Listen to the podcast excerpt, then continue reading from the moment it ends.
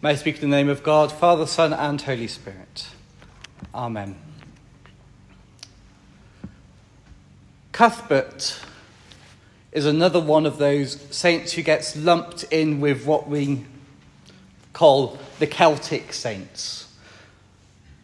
And it's a pretty accurate ethnic description for Cuthbert. He um, grew up in Scotland, probably in the lowlands, and we think around the year 640 and went on to become a monk and prior at Melrose Abbey, if you've ever been just north of the border there, where the heart of Robert the Bruce is um, buried. When he was a child, the legend recounts, he looked up to the sky in prayer and saw the soul of Saint Aidan, whose feast was last week, being lifted up into heaven on the day that Aidan departed this life. And that vision was to mark him out. He would travel from Melrose later to become a monk at Lindisfarne and became abbot there, seeking to not be distracted from the world, became a hermit living on an island. But there was work to be done. The Diocese of Lindisfarne extended from Lindisfarne in the east right across to Carlisle and beyond in the west. And following the Synod of Whitby, they were in need of a bishop, and so the king at that time and his nobles came and pleaded with Cuthbert to be their bishop.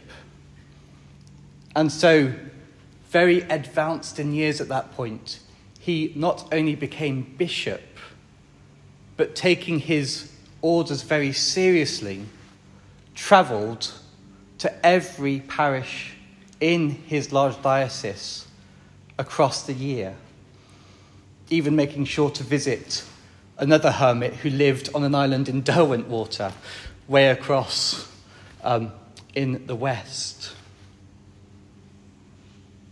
If you go to Durham Cathedral and go into the museum there, you can actually see some of Cuthbert's artifacts, which were taken from his shrine when it was opened in the Victorian era.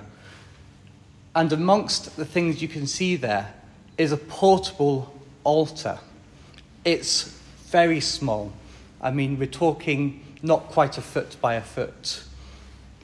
And very simple, plain wood with crosses in each corner and a cross in the middle. it's a very visible reminder that at that time, Cuthbert's ministry was going about to places where the faith had not been embedded, where there were not buildings and beautiful windows telling stories,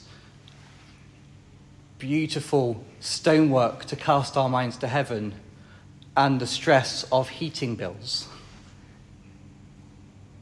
He was often having to celebrate the sacrament outside in unexpected places as he went about searching for those lost sheep who had been forgotten or not even known about beforehand.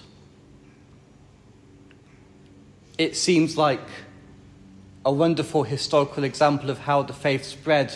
But as we find ourselves in a post Christendom nation, it's an example we need to look back to. We need to be prepared to do our ministry beyond the confines of our buildings, to carry in our hearts portable altars where we're willing to sacrifice our time and our energy out of love for those who do not know the love of Christ.